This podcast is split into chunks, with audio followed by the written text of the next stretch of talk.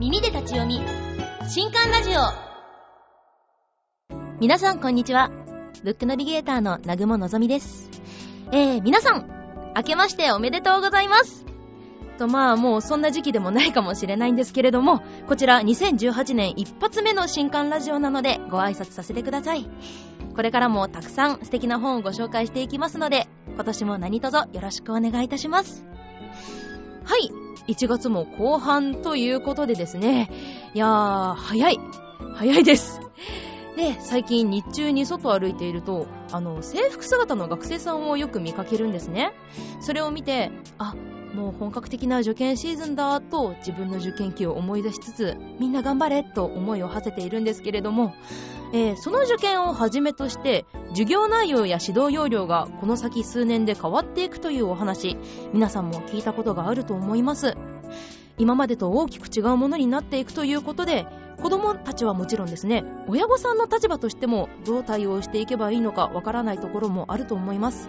というわけで今回はその変化に対応する術を実際にこの世代のお子様がいらっしゃるというそんな著者さんに伺っていきたいと思います。新刊 JP ポッドキャスティングよりお送りしております耳で立ち読み新刊ラジオスタートです。今回紹介する本は集英社より出ております佐藤勝井戸正恵著。不安な未来を生き抜く最強の子育て。2020年からの大学入試改革に打ち勝つ学びの極意。という本です。まずは著者のご紹介です。佐藤勝さんは1960年生まれ、同志社大学大学院進学科を経て外務省入省。国家の罠、外務省のラスプーチンと呼ばれてで第59回毎日出版文化賞特別賞を受賞。自戒する帝国、生と国家、知の読書術など多数の著書を出されています。井戸正恵さんは1965年生まれ作家政治家社会活動家。東京女子大学文理学部私学科卒業。松下政経塾9期生。5児の母。東洋経済新報社勤務を経て経済ジャーナリストとして独立。兵庫県議会議員衆議院議員を歴任し無戸籍問題などにも長年携わっています。はい今回ご紹介する書籍のテーマ不安な未来を生き抜くための子育て。ということで、えー、本書では現在進行中の一連の教育改革、中でも特に影響の大きい2020年からの大学入試改革を前にして、どのように子供の教育に取り組んでいけばいいのかということが書かれています。まず大学入試改革で何が変わるのか。変わる受験に対応する語学力のつけ方、グローバル感覚の育て方は？といったことから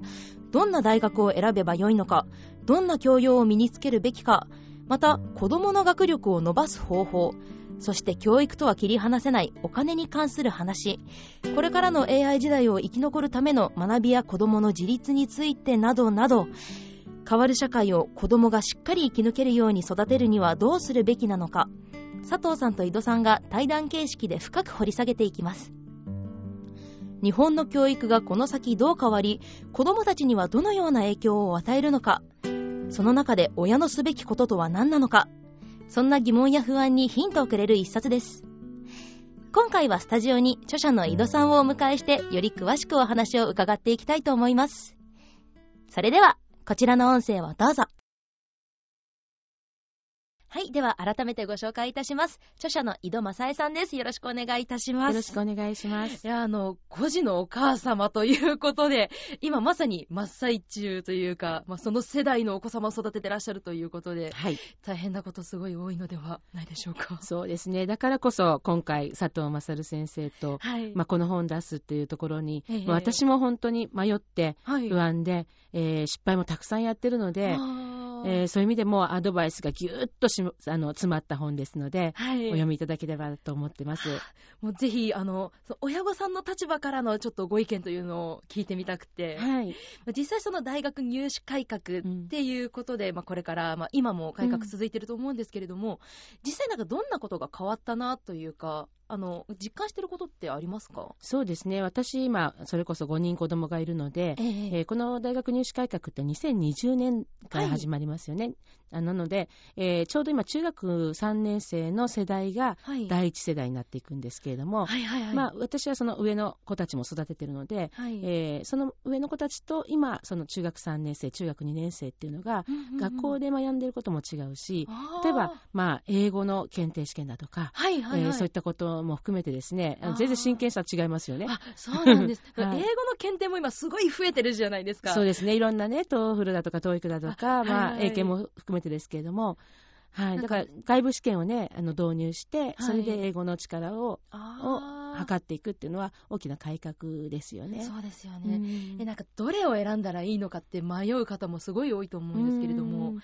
そうですね、まあ、佐藤さんが、まあ、このあの先生が本の中で話しているのは、はい、あのやっぱり学校で今、どうしたって日本で勉強する上では、はい、まあ、英検というのが一番その学校の勉強とも速度も合ってるし、まあ、あのその内容も含めて、はい、えーあのなんていうか取り組みやすいものであるけれども、 TOEFL とか TOEIC ってね、また違った、あの、なんていうんですかね、尺度で、スピーキングが、あの、ももちろん英検もあるんですけれども、はい、あったりだとか、あの、ちょっと違うんですけれども、ただ留学とかね、やっぱ将来を考えていったらば、 TOEFL、TOEIC というか、やっていかなければいけないと思う。はい。なんか、 TOEFL、TOEIC とかだと、そう、就活にも役立つというか、うそのためにやっといた方がいいみたいな話も聞いたりしていたんですけど、やっぱ、留学とか考えると、また別の資格も必要になってくるんですね。そうですよね。はい。ですね。今なんか受けさせたいと、受けてる、お子様が受けてる資格だと、やっぱり英検になりますか？そうですね。うちの場合だと、まあ、英検ですね。あと、なんか、南雲さんも中国語やってるっておっしゃってましたけど、うちも実は中国語をやっていて、今ちょっと中断、それこそ、その本の中で、語学をね、勉強するのには、はい、あの、ずっと続けなきゃいけないと。はい。で、うちも小学校の低学年からずっと中国語やってたんだけど、すごいですね。それこそ検定試験持ってますよ。なんですけど、あの、ただでもそれ中学受験っていうのがあって、そこでどはい、どうしても出ないじゃないですか。そうですね。英語もそうなんですけれども、はい、中断をしてしまうと、語学の場合っていうのは、はい、まあ、あの、戻ってしまうと。その、そこでキープしないので、うんうん、あの、非常にその、あの、難しいって話も、あの、されて、佐藤先生はされてますけれども、はいはいはいまあ、どれをその受験だとどうしても受験勉強優先になってしまうからってな、お話ありましたよね。はいはい、そうですね。はい。ただでもなんか、はい、あのこの間の、ね、新聞でも、うんうん、今私立の中学校でも、はい、もう英語の試験を導入しているところっていうのが結構あるんですよね。多いんですね。っていうのはもうあの次から例えばあの小学校でも英語ね今もやってますけれども、はい、あの必修がさらにあの時間数が増えたりだとか、はいはい。まあ、いろんなことがあるので、そうすると中学校でも英語の試験が導入されるとなると、はい、またいろんな意味で変わってきますよね。あもうなんか、英語も増えるし、今度プログラミングとかも増えたりとかして、もうやること多くなりますよね、これから。ぱりその、まあ、AI 時代にもなっていくっていうことで、はい、その、まあ、プログラミングが必修になったりとか、実際になんか他の、その学校の授業内だけじゃなくて、なんかオプションでやっぱやっておいた方がいいとかってあるんですかね？うん、やっぱりこれからってアクティブラーニングで、はい、あのその課題今までだったらば答えが決まっているというか、はい、ある意味そういった中で正解っていうのが分かりやすく、まあ、暗記して出る答えだったのが、ね、これからそうじゃなくって、はい、自分であの何が問題なのかを見つけていく、うん、あの正解がないところでどうやってこう答えを導き出していくのかっていうところが非常にあのなんていうんですか、フォーカスされていくような形になっていくので、そう、すると、やっぱりですね、今までの勉強、ただ単に暗記でという形ではいかなくなるんですよね。はい。といろんな経験だとか、あとやっぱり横のあの知識をつなげていくっていうようなことも必要だと思うので、はい、まあ、佐藤先生がこの本の中で強調しているのは、やっぱ数学の重要さで。数学すごい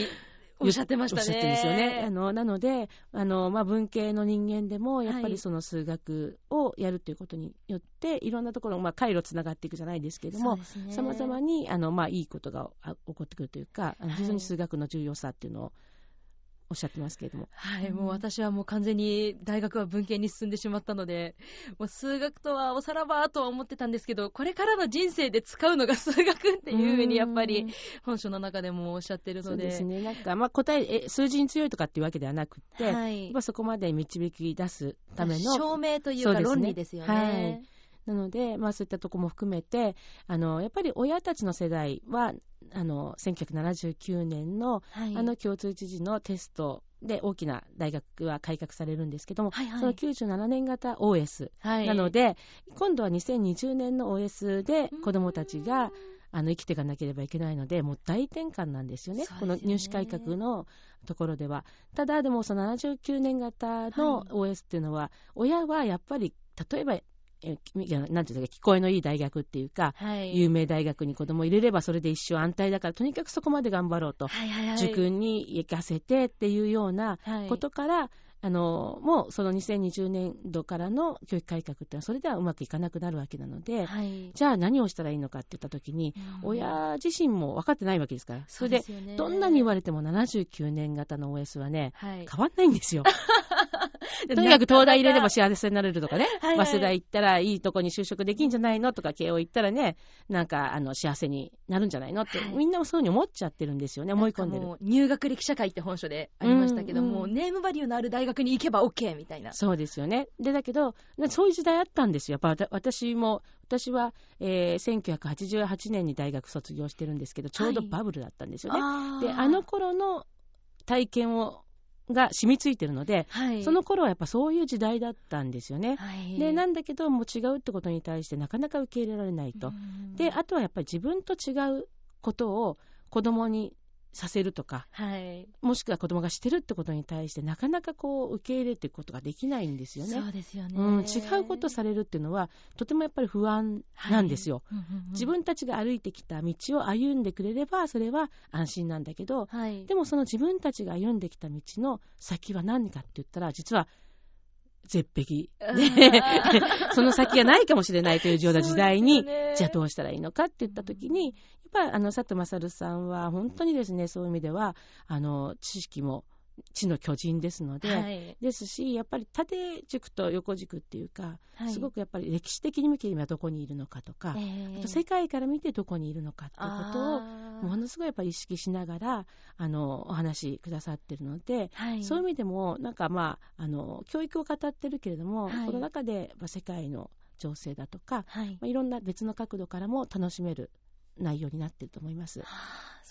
はい、その、まあ、大学ではもうこれからはどんな学びが必要になってくるかとか、うん、まあ、本書でもたくさん述べられていたんですけれども、うんうんうん、あの一つあの、うん、全然話変わってしまうんですけれども、うんうんうん、これすごい気になるなってこの先自分にとっても、うんうん、あの関わってくるかもしれないんですけれどもその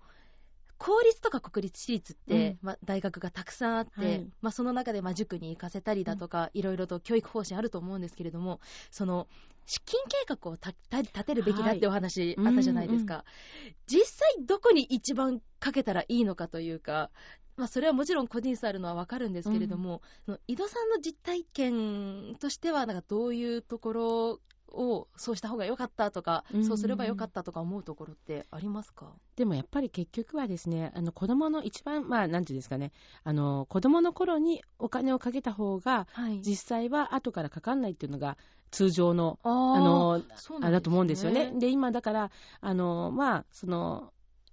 国もそうだけれども、もっと幼児教育とかにちゃんと手当をするってことが、はい、そこやっぱ基礎のところっていうのはあるので、はい、だとは思いますよね。で、なので、まあ、佐藤先生も型破りな子供というか、型破りをしていくことっていうのはこれから必要なんだけど、そのためには型をきっちりっていうことをおっしゃってるじゃないですか。まずは型を知らないと破ることもできない。うん、できないと。っていうので、また、あの、もう一つはやっぱりその、今、やっぱり塾とかでね、あの、やって勉強ばっかりっていうことではなくて、はい、そういう意味でお金をかけるっていうのは、あの、学習のためのお金だけではなくて、はい、あの座学のね、はいはい、あのもっと体験とかいうことをやっていくという意味でも、どんどんお金かけるというのは、やっぱりもあのなんていうかな、あの、子供の頃っていうので、なんじゃないかなと思いますよね。その、ただでも大学の費用とかもちろんかかってくるので、はい、そういった意味での資金計画が非常に必要だってことは、ここの本の中でも述べられてるんですけども、はい。はい実際その、まあ、座学だけだとわからないところとか、実体験伴わないとわからないことたくさんありますもんね、本当に。ですよね。まあ、座学で2時間やったことが一瞬なんか実体験したら、もう本当に10秒で分かっちゃったみたいな ことも結構。なんかあの、なので、この、まあ、お金の使い方としてはね、はい、あの、佐藤先生はその、あの、まあ、子供をいろんな体験するという意味では、はい、例えば、まあ、イスラムの世界を見せるためには、はい、じゃあマレーシアなんかに連れていけばいいとか書いてますよね。その一番近いところでいいのではいはいはい、でそのためにお金を使っていくっていうこと。うん。ですよね。だからその塾で夏季講習1回分をそれでどうだっていう、なんかなんていうんですかね、そういうようなね、ねあの、ことを考えた方が、はい、まあ、子供もいろんな意味で広い視野を持たないといけないというのと、ね、やっぱりこれからの時代は、日本の中だけで閉じて生きるってことができにくくなりますよね、はい、グローバル化の社会で。そうですね。自分たちが出ていくということもありますし、はい、あの世界からやってくる。皆さんとやっぱりあのそういう意味ではあの共存共栄というかねしていくためにも、はい、共感する何かのこのチャンネルってやっぱ必要だと思うんですよね。はい、でそういった意味ではそういうあの、まあ、あの体験があるかなしかっていうのはすごく大きな話なので、はい、はい、そういう意味でもあの、まあ、ここにもそういうようなことが書かれてますけれども。はい。はい、あありがとうございます。あおお時間が、なんか、たくさん話してたらあっという間に過ぎてしまってそろそろ終わりの時間になってしまうので、はい、最後に、えっと、親御さんの立場から何かリスナーさんに向けてメッセージがございましたらお願いいたしますそうですねあのやっぱさっきも言ったんですけれどもやっぱり自分たちが体験をしてないことたち、ことを、はい、これからの子供自分たちの子供は、はい、経験しなきゃいけないんですよね。そうですね。自分たちが知らない世界に入っていってしまうそうなんですよ。で、そういった時に、じゃあ何を親としてできるんだろうかって言った時に、はい、あの、実はですね、私もこの本ができて、あの、はい、ポッと本置いといたんですよ、家に。そしたらば、あの、一番下の子が中学校2年生なんですけど、はい、見つけて、はい、熟読してて、あれ？みたいな。っていうのは、やっぱり子供たちも、これからどうなんだろうって一番実は興味あるのは、ね、子供たちなのかもしれないんですよね。はい、で先ほどなんかまああの体験の話もしたけれども、はい、まあ、一つはやっぱりあの本っていうものを通して子どもたちは新たな世界ってことを疑似体験したりとかってこともあるので、はい、えー、まあなんか不安がそれで解消するとは思わないですけれども、はい、あのまずこれから何が起こるのかっていうのを親子でぜひですね、あの、見ていただいて、うん、一緒に。そうなんですよ。それで、この、まあ、本の作りもそうですけど、私が、えっと、佐藤先生からこう学んでいくっていうかね、はい、あの、っていう形になってますので、えー、多分皆さんが持ってらっしゃる、あの、素朴な疑問が、私が、聞いて、で、そこを、あの、非常にですね、なんか、なんていうんですかね、こう、ある意味やっぱ佐藤先生じゃないと答えられないような答え。はい。を示してくださっているので、はい、ぜひ、あの、親子でお読みいただければと思ってます、はい。ありがとうございます。本日は貴重なお話ありがとうございました。ありがとうございました。著者の井戸正恵さんでした。では、書籍情報です。不安な未来を生き抜く最強の子育て。2020年からの大学入試改革に打ち勝つ学びの極意。佐藤勝、井戸正恵著、集英社より税別1400円で発売中です。新刊ラジオお別れの時間となってしまいました。今回の本いかがでしたでしょうか？あの、2020年って結構先かななんて思ってたんですけれども、いや、もう2年もないんですよね。これまでその共通一時とかセンター試験でそのその世代で根付いてきた考え方をいやそんな2年もしない短期間でガラッと変えるのって想像以上に大変なことだと思います、えー、本書の仲間インタビューの中でもあったんですけれどもこれまでの考え方を旧 OS 古い OS とするとそれをバージョンアップして親も子供も一緒に新しい世界に向けて自立していくことが大切だってことなんですね。子供世代の問題としてだけでなく親の立場からも新しい変化に敏感に目を向けてそんな迫り来る時代を乗り越えていきたいですよね、えー、本書ではそのようなバージョンアップへのアドバイスがまだまだたくさん詰まってますのでぜひそちらを参考に不安な未来を生き抜いて打ち勝っていってくださいね。といったところで今回の新刊ラジオはここまで。また次回お会いしましょう。お相手はブックナビゲーターの南雲のぞみでした。